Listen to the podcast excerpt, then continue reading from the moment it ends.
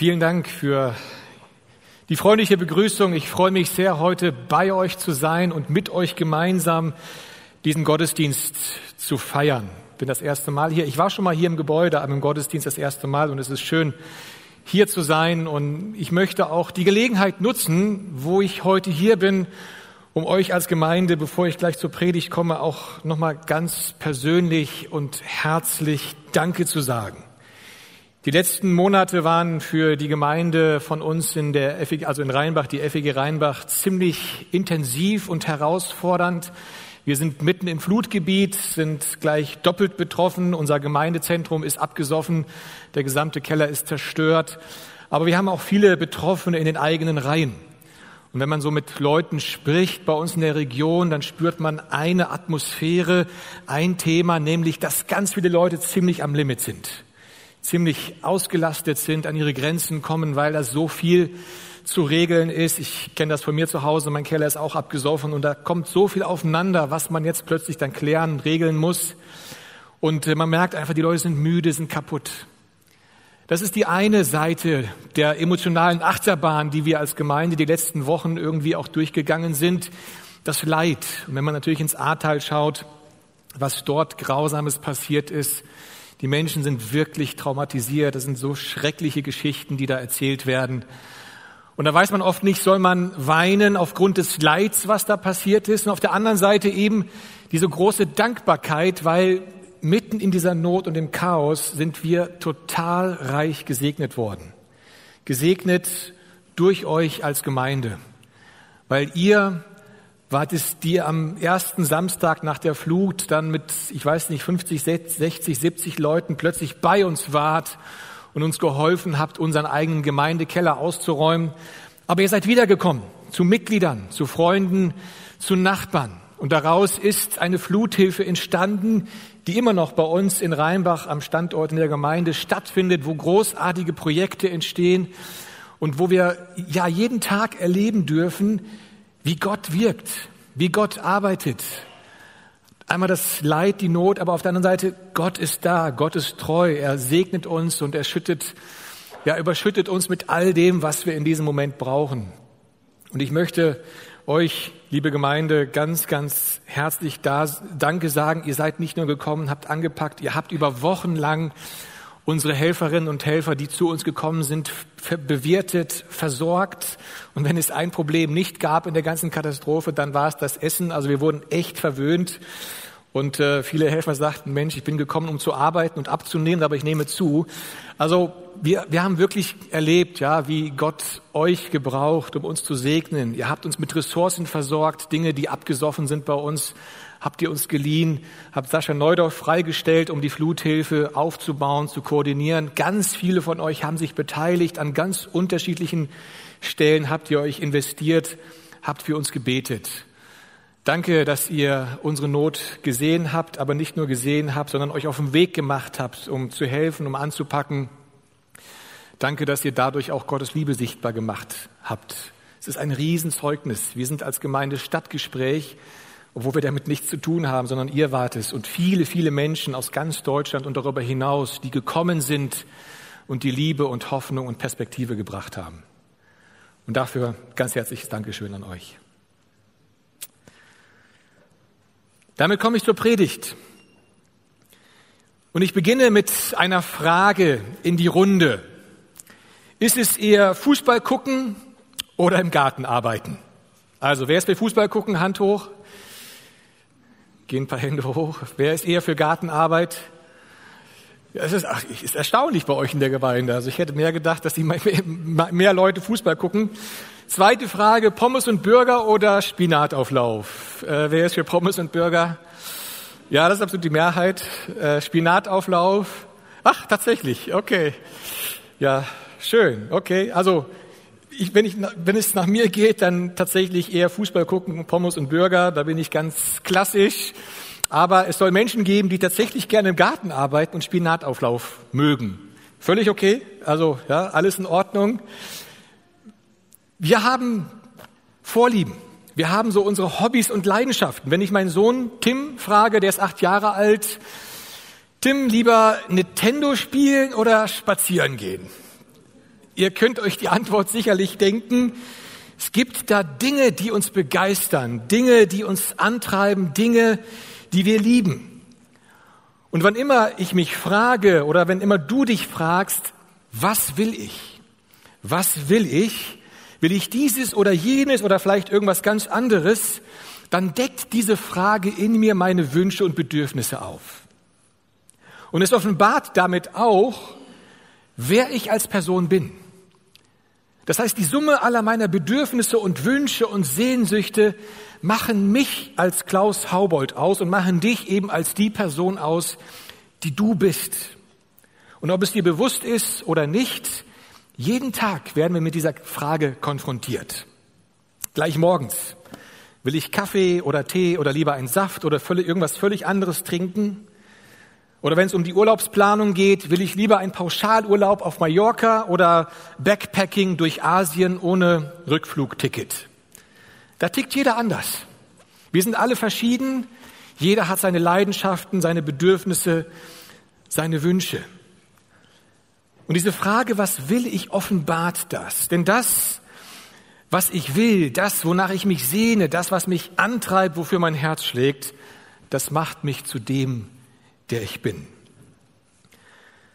Und deshalb zeigt diese Frage, was will ich, auf etwas ganz Grundlegendes, nämlich wir alle sind von Natur aus Anbeter. Wir folgen nämlich unseren Wünschen und Sehnsüchten. Wir tun am liebsten das, was uns Freude macht, was uns erfüllt, was Leidenschaft bringt. Ihr Lieben, so hat unser Schöpfer, so hat Gott uns Menschen gemacht, als sehnsüchtige Wesen. Wir sind gemacht, um zu lieben. Die Frage ist nur, wen oder was lieben wir? Oder auch die Frage, ist es gut, das, was ich liebe oder wen ich liebe, oder ist es nicht gut? Aber am Lieben selbst kommt niemand von uns vorbei. Wir sind Wesen, die gemacht sind, um zu lieben. Dinge, Menschen, Personen, Ziele, Pläne. Und was immer du liebst, das prägt dich und das macht dich eben zu dem Menschen, der du bist. Um es auch mal auf den Punkt zu bringen, und deshalb habe ich auch dieses Motto gewählt, du bist, was du liebst. Man kennt diese Aussage, du bist, was du denkst. Also deine Gedanken machen, wer du bist, sozusagen. Oder du bist, was du isst. Ja, also das, was du in deinen Körper reinhaust, das macht dich zu dem, wer du auch bist. Aber ich finde, am treffendsten beschreibt den Menschen diese Aussage, du bist, was du liebst, weil wir alle von Natur aus Anbeter sind, die Sehnsüchte haben, die Wünsche haben, die Bedürfnisse haben. Und natürlich, wenn man das jetzt wortwörtlich nehmen würde, wirst du noch lange kein Schuh, wenn du Schuhe liebst. Das ist damit nicht gemeint. Aber es bedeutet, dass du dich gerne mit Schuhen beschäftigst, dass du dich vielleicht mit den Marken auskennst, dass du die Größen und die Preise kennst. Das begeistert dich, darüber zu sprechen. Vielleicht träumst du nachts davon, weil dich Schuhe begeistern. Oder was auch immer. Das kann man jetzt ersetzen mit allen Dingen, die dich begeistern. Wie gesagt, wenn ich meinen Sohn Tim ja, also gleich morgens, wenn er aufsteht, dann fängt er an, dir einen, Knapp, einen Knopf an die Backe zu quatschen. Dann geht's nur um Nintendo. Da, ja, Super Mario und welche Level er da gerade erspielt hat und so weiter. Und da denke ich manchmal, uiuiuiui, wie kriegen wir das in den Griff? Aber das begeistert ihn. Das erfüllt ihn, das bewegt ihn und seine Augen funkeln, wenn er davon erzählt und er ist voll bei der Sache und seine ganze Ausstrahlung sprüht vor purer Lebensfreude, wenn er von Nintendo erzählt. Also das genaue Gegenteil davon, wenn er seine Hausaufgaben machen muss. Aber das ist sein Thema aktuell. Ich hoffe, das geht bald vorbei. Du bist, was du liebst. Und Jesus hat das einmal so auf den Punkt gebracht. Er sagte, sagte in Lukas 6, Vers 45, wes das Herz voll ist, das geht den Mund über. Und hier bringt er diesen Zusammenhang zwischen dem Herzen und der Person zusammen. Und er beschreibt das Herz wie so ein Gefäß. Ein Gefäß, wo lauter Dinge drin sind, Dinge, Wünsche, Bedürfnisse, Dinge, die mich begeistern und die aus diesem Gefäß dann übersprudeln und herausfließen in meine Umwelt, in mein Leben. Und das, was mich innerlich begeistert, das kommt ganz automatisch heraus und kehrt sich hervor. Du bist, was du liebst. Und wo immer dann das Herz, womit, womit auch immer das Herz dann gefüllt ist, das fließt nicht nur über, sondern das bestimmt auch mein Leben. Es prägt mich. Es zeigt, wofür mein Herz schlägt. Es bestimmt mein Reden und mein Tun. Es bestimmt auch meine Lebensrichtung. Da nämlich, wo mich mein Herz hinzieht. Um es anders zu sagen, es gibt keinen stärkeren Antrieb als das eigene Herz. Es gibt keine größere Motivation als die eigene Leidenschaft und Sehnsucht, die aus meinem Herzen herauskommt. Natürlich kann man von außen Leute zu irgendwas zwingen und etwas befehlen und so weiter, aber die größte Kraft und Motivation, die uns Menschen antreibt, so sind wir gemacht, ist die eigene Liebe, sind die eigene Sehnsüchte und Wünsche und Bedürfnisse, die in unserem Herzen liegen. Und nirgendwo sind wir so treu wie unseren eigenen Vorlieben und Wünschen und Sehnsüchten.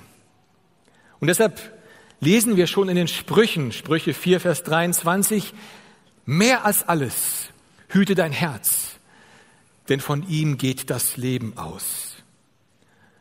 Nach biblischer Vorstellung ist das Herz das Zentrum des Menschseins, das Zentrum unserer Identität. Hier liegen unsere Wünsche und Sehnsüchte, unsere Gefühle. Mit unserem Herzen entscheiden und planen wir. Und womit auch immer wir unser Herz füllen, das prägt uns.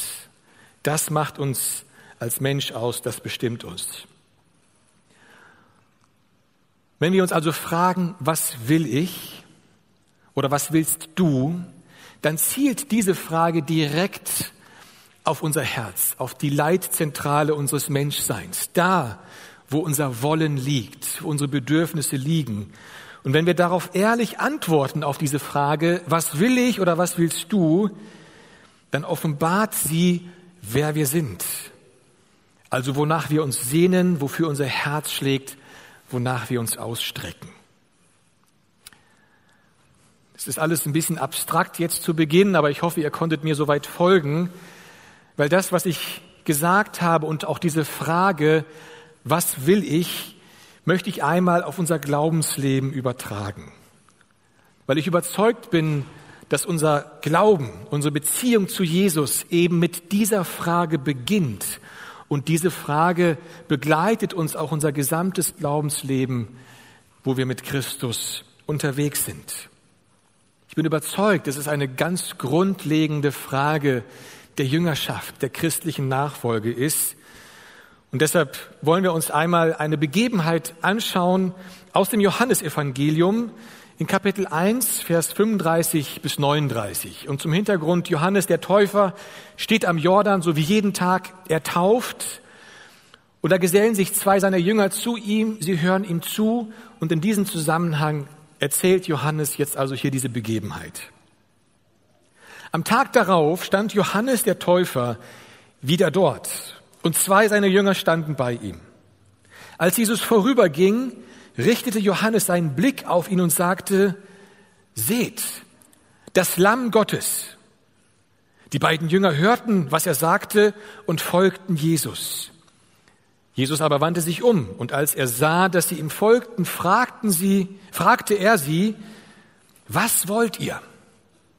Was wollt ihr? Und sie sagten zu ihm, Rabbi, das ist, heißt übersetzt Meister, sie sagten, Rabbi, wo wohnst du? Und er antwortete, kommt und seht. Und da gingen sie mit ihm und sahen, wo er wohnte und blieben jenen Tag bei ihm. Das sind also diese beiden möchte gern Jünger. Sie hören von Johannes, dem Täufer, dass Christus das Lamm Gottes ist. Und als Juden damals wussten sie sofort, was das bedeutet. Sie waren wie elektrisiert, als sie das hörten. Das soll der, das Lamm Gottes sein? Das soll der Messias sein, auf den wir schon so lange warten? Der Retter, der kommen soll, um uns Freiheit zu bringen? Und das bewegt sie so sehr, dass sie nicht anders können, als Jesus nachzulaufen. Weil sie es unbedingt wissen wollen. Ist er's? Ist er der Messias? Ist er derjenige, auf den wir als Volk schon so lange warten? Und so verfolgen sie Jesus und laufen ihm nach. Und als Jesus das merkt, dreht er sich um, wir haben die Geschichte gelesen, und fragt sie, was sucht ihr? Oder was wollt ihr? Gemeint ist dasselbe, also es gibt unterschiedliche Übersetzungen. Manche Übersetzungen schreiben dann, was sucht ihr? Manche Übersetzungen schreiben, was wollt ihr? Gemeint ist dasselbe. Es ist eine Frage, die Jesus direkt an ihr Herz richtet. Dahin, wo ihre Sehnsüchte und Bedürfnisse und Wünsche liegen. Auf das, wonach sie sich so sehr und ihr Volk sich so sehr sehnt, nämlich nach dem verheißenen Messias. Und ich weiß nicht, was dir so kommt, wenn du diese Begebenheit liest, wenn ich mich da so hineinversetze, wenn mich in die Jünger hineinversetze. Also ganz ehrlich, mir wäre das ziemlich peinlich, Jesus nachzurennen. Stell dir vor, hier kommt irgendein bekannter Promi durch Siegburg durch und du siehst ihn und denkst, ach ja, du rennst hinterher, um, um dir eine Autogrammkarte zu holen oder was weiß ich, ein Selfie mit ihm zu machen. Wäre nicht meine Welt. Wäre mir ziemlich peinlich, so jemanden nachzurennen. Aber den Jüngern hier ist das völlig egal. Und wir leben in einer anderen Kultur. Damals war das noch weniger irgendwie gang und gäbe, einfach so hinter Leuten herzurennen. Ja, also sie hatten einen Ruf zu verlieren. Das macht man doch nicht. Erwachsene Leute rennen da jemand hinterher. Aber es ist ihnen völlig egal, weil sie so sehr angetrieben sind von ihrer Sehnsucht, von ihrer Neugier, von dem Bedürfnis herauszufinden, ist er es oder ist er es nicht. Und so fragen sie ihn, wo wohnst du? Mit anderen Worten, dürfen wir zu dir nach Hause kommen. Sie laden sich quasi selbst ein, um mit ihm den Tag zu verbringen, weil sie es unbedingt wissen wollen, ist er es oder ist er es nicht. Und so kommen sie dann irgendwann auch zu dem Entschluss und zu dem Ergebnis, ja, er ist es. Wir lesen das dann in Vers 41, wie es da heißt, wir haben den Messias gefunden. wir haben den Messias gefunden. Und ihr Lieben, ich finde das so faszinierend, wenn man so die Geschichte sich anschaut, den roten Faden betrachtet. Am Anfang dieser Beziehung zwischen Jesus und den beiden Jüngern, der erste Wortwechsel ist die Frage, die Jesus stellt, was wollt ihr? Er fragt nicht, was wisst ihr über mich? Was habt ihr in der Kinderstunde über mich gelernt?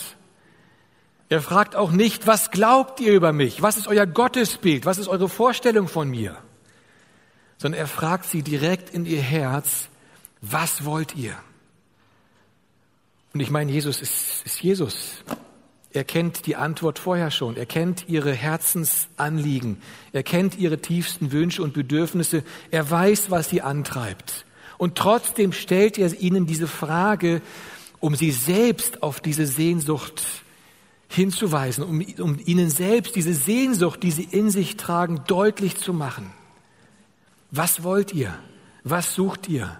Wofür schlägt dein Herz? Was treibt dich im Leben an?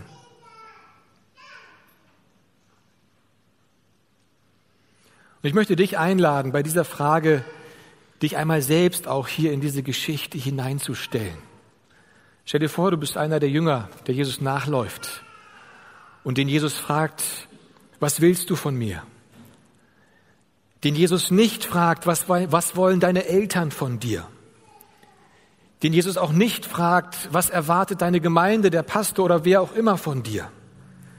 Sondern der dich ganz persönlich fragt, was willst du von mir?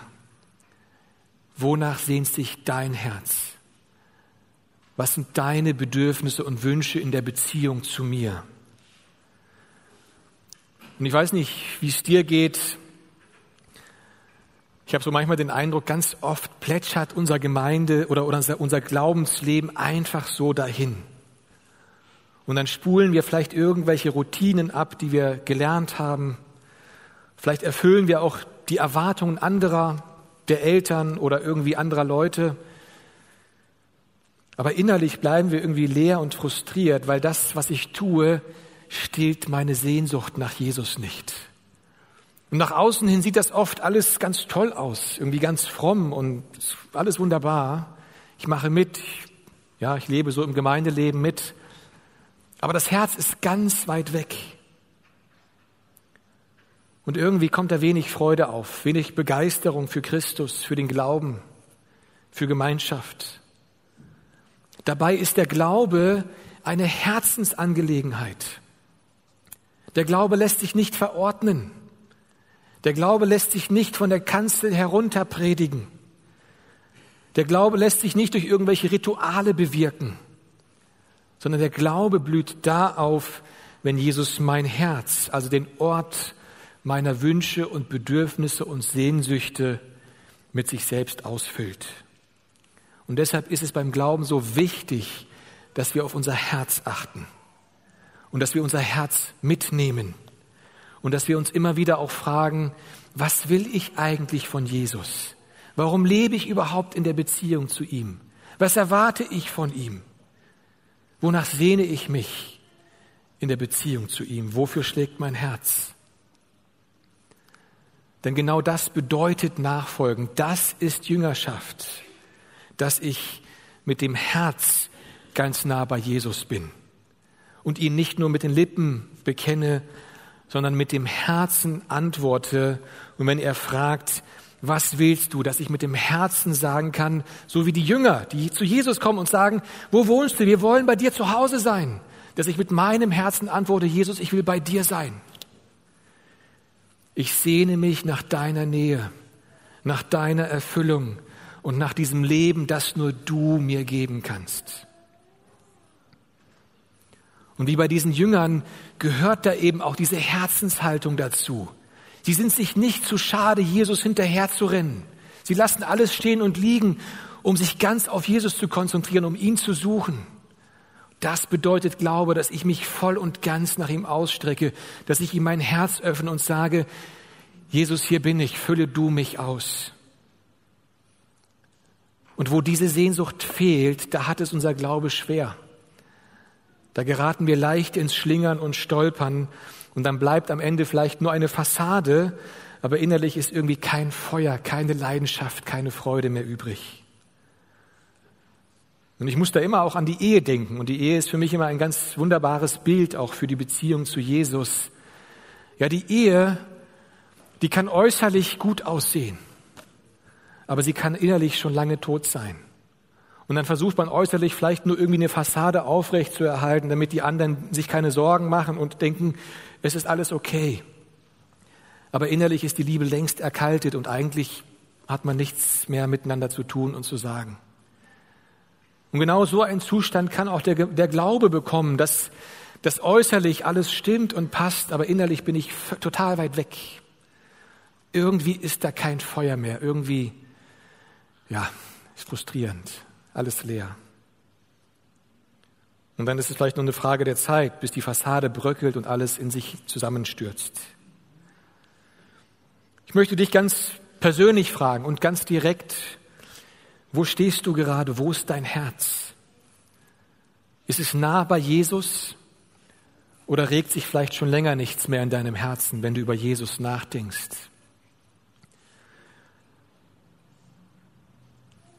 Die gute Nachricht ist, und das ist ja der Grund, warum wir zusammenkommen, warum wir die Gemeinschaft und warum wir Gott suchen, dass das bei diesem Zustand so nicht bleiben muss.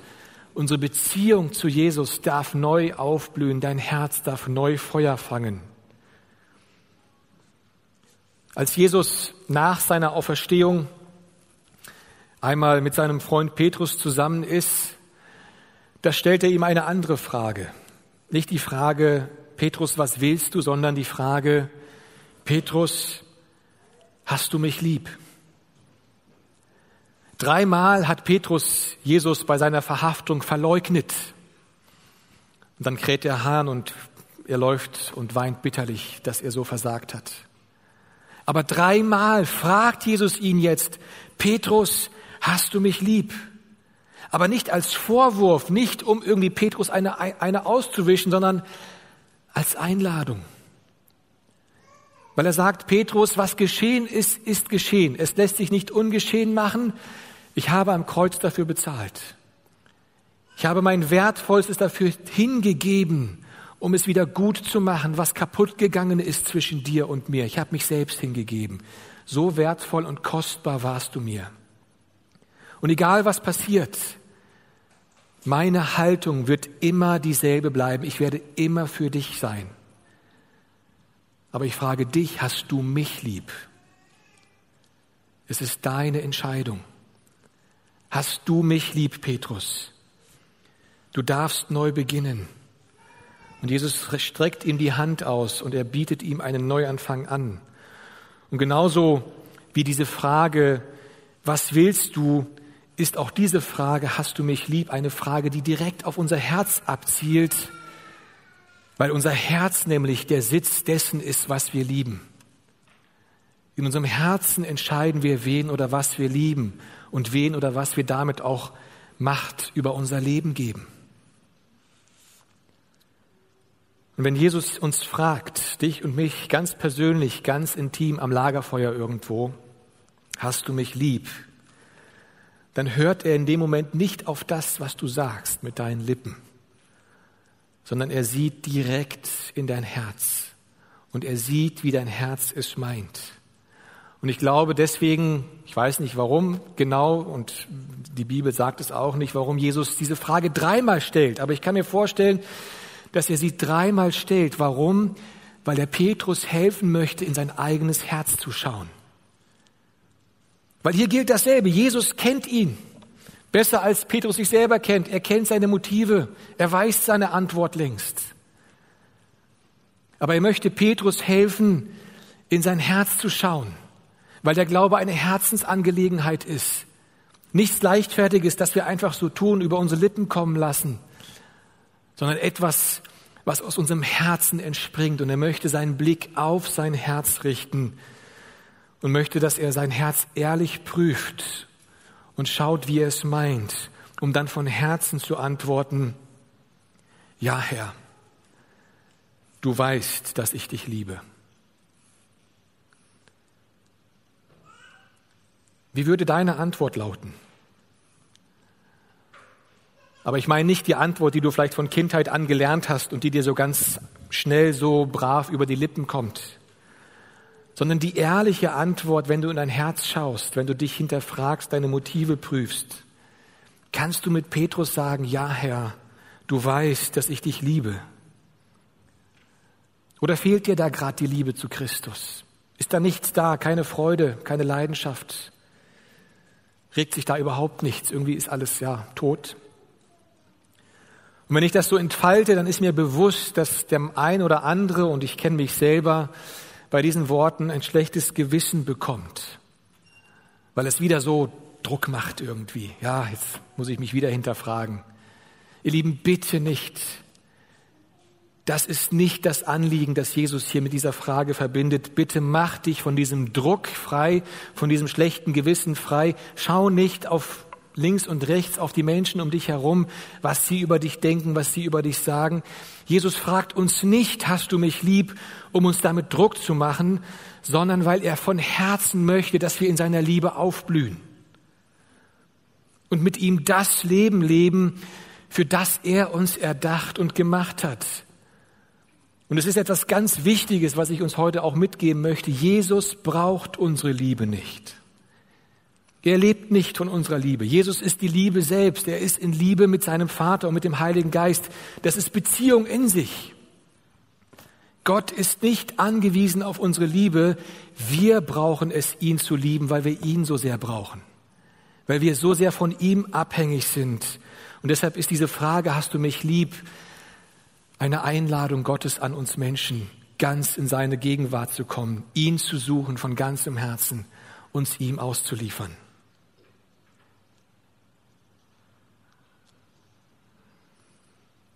Was ist, wenn mir diese Liebe fehlt, wenn sich da nichts in mir regt, wenn ich gerade keine Sehnsucht habe nach ihm und ich ich kenne das von mir. Ich möchte da ganz ehrlich sein. Es gibt Phasen in meinem Leben, da habe ich keinen Bock auf Gott und die Gemeinde und auf das fromme Programm und so weiter. Ich sage das als Pastor. Und ich möchte das einfach mal ganz ehrlich hier in den Raum stellen, weil ich davon überzeugt bin, dass wir alle, die wir mit Christus unterwegs sind, diese Phasen kennen. Durststrecken im Glauben, wo es uns nicht gut geht, wo wir vielleicht am Boden liegen, nicht wissen, wie es weitergehen soll, wo wir irgendwie keinen Sinn mehr in all dem sehen, keinen Bock mehr haben. Man spricht nicht so gerne darüber. Was sollen die anderen denken? Aber wenn wir ehrlich in unser Herz schauen, dann sehen wir, dass es da vielleicht nicht immer für Jesus schlägt.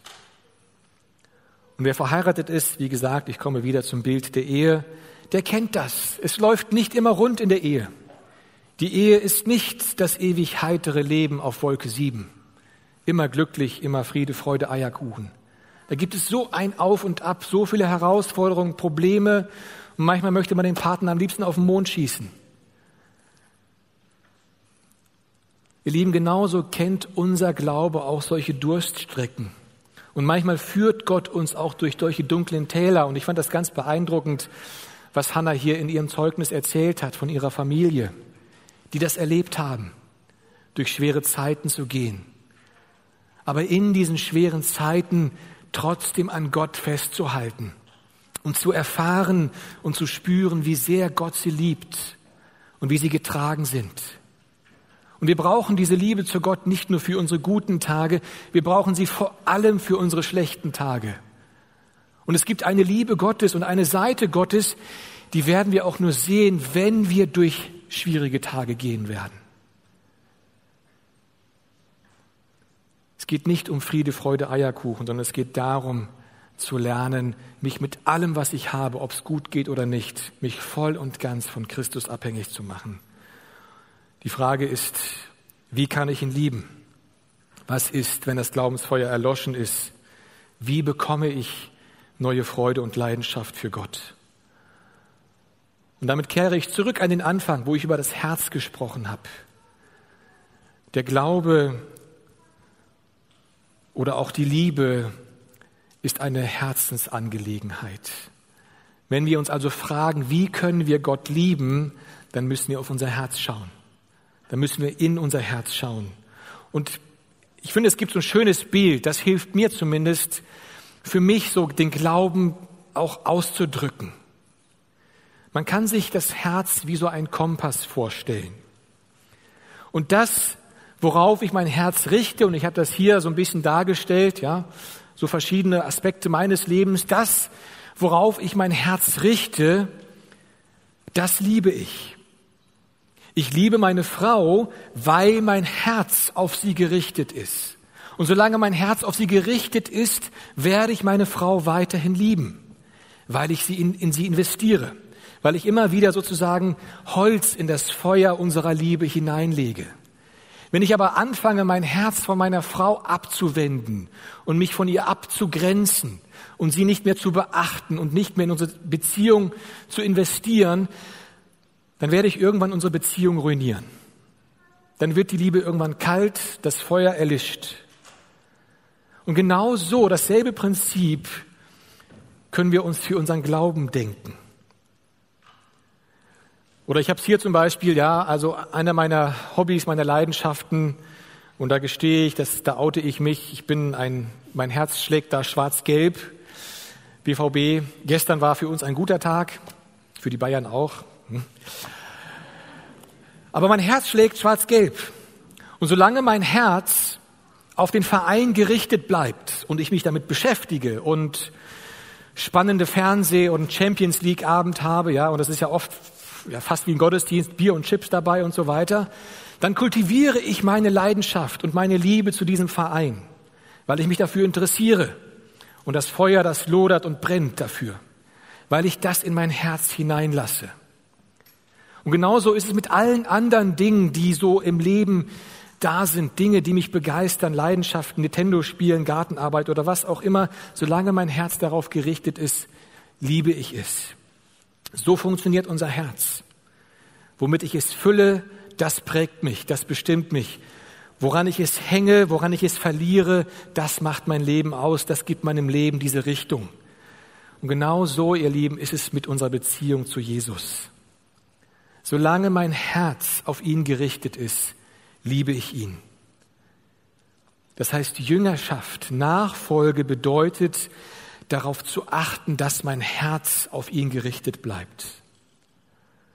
Und ganz praktisch heißt das, dass ich gute geistliche Gewohnheiten kultiviere, die mein Herz immer wieder neu ausrichten, die mir immer wieder neu helfen, den Fokus auf Christus zu setzen, ich habe irgendwo mal gelesen, dass unser Leben zu 90 Prozent oder sogar mehr von Gewohnheiten bestimmt wird. Also von lang antrainierten Routinen, die durch viele, viele Wiederholungen irgendwann so sehr ins Fleisch und Blut übergegangen sind, dass ich darüber nicht mehr nachdenken muss.